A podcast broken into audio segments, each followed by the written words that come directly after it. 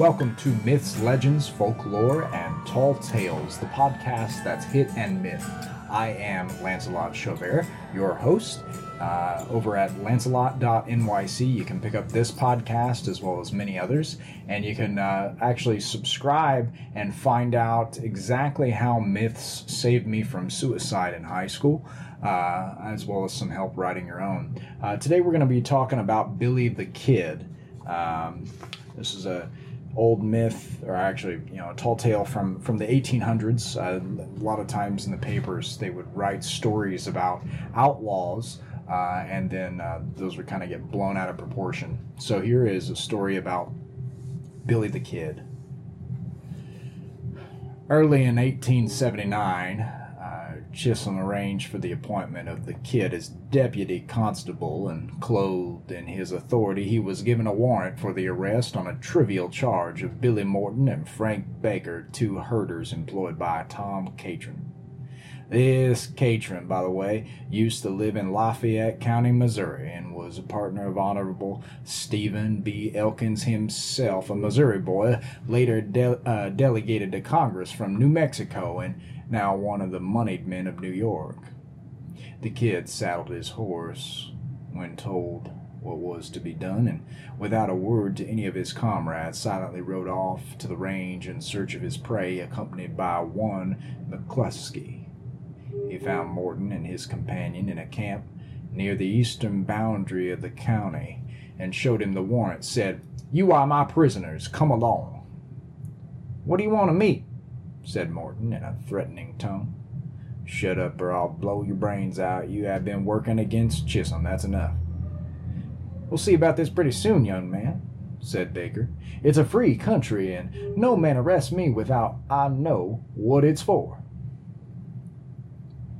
Haven't I told your white livered friend the reason? Hold your tongue, or I'll stop it forever with a bullet. At this point, McCluskey interfered and remonstrated with the young desperado. You don't mean to kill the defenseless man, do you? he said. If I wish to, yes, and you too. With these words, the kid drew his revolver, and before the astonished McCluskey could move his hand, shot him in his tracks. You see how I treat men who fool with me, do you? The murderer said as he scornfully kicked the lifeless form at his feet.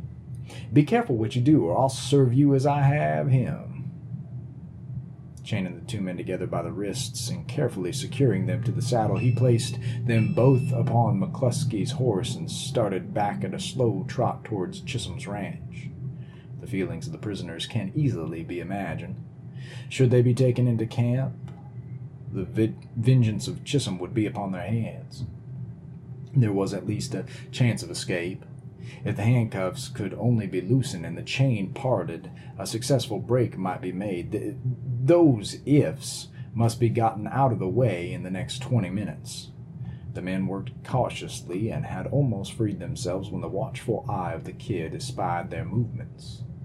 Without saying a word, he coolly drew his rifle to his shoulder and fired twice at him.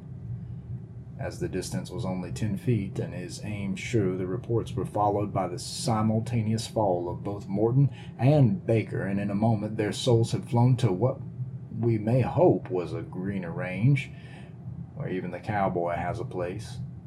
Shot dead without hardly an excuse.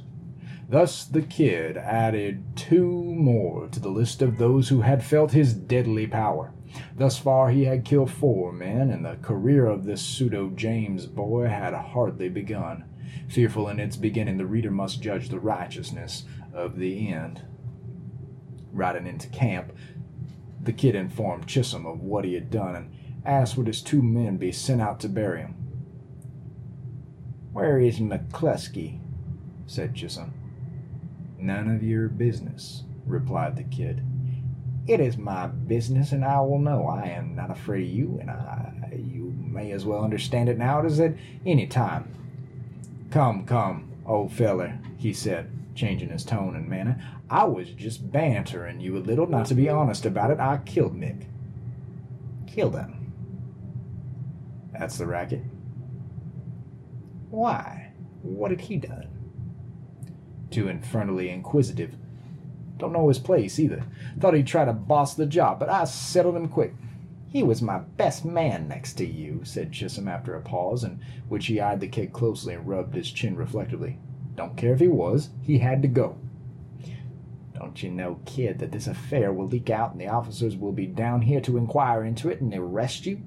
Chisholm, you must think I'm a damn fool. I care no more for Brady and Hinman than I do for a dog. If they get the drop on me, all right. The kid won't be caught napping, and don't you forget it. I'm afraid they'll bring two troops down on us. Let 'em do it. If we can't whip any company of bluecoats, well then, I'll change my name and herd sheep in the States. And with this assertion, the kid carelessly sauntered down in his tent, threw himself down to catch a few hours' sleep before morning should dawn.